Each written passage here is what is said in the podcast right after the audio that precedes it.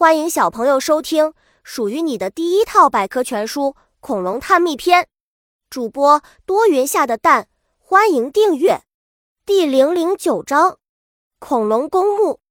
在世界一些地方，人们发现了恐龙公墓，也就是说，大量的恐龙遗骸被集中埋在一处。由于突发的自然事故，恐龙尸骨埋得很快，因此墓中的化石骨架都保存的比较完整。恐龙墓一经发现，立即轰动一时。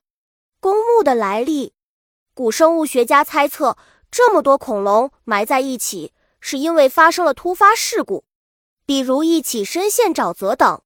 三大恐龙公墓，世界上最著名的三个恐龙公墓，分别是位于加拿大艾伯塔省的恐龙公园、美国国立恐龙公园和我国自贡市大山铺恐龙化石遗址。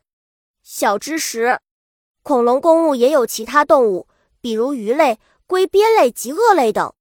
大山铺恐龙墓，一九七七年，科学家在我国四川省自贡市郊的大山铺发现了一个化石点，面积约一万七千平方米，被誉为世界奇观。这里出土了大量的侏罗纪中期的恐龙化石，因而大山铺就有了恐龙墓之称。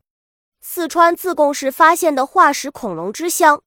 在加拿大艾伯塔省被称为“恐龙之乡”，这里竟有数百只尖角龙化石埋在一处，其中各个年龄段的都有，是同时死亡并被埋葬的。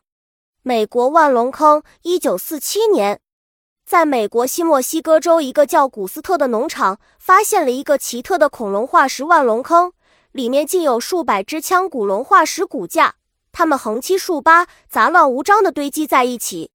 本集播讲完了，想和主播一起探索世界吗？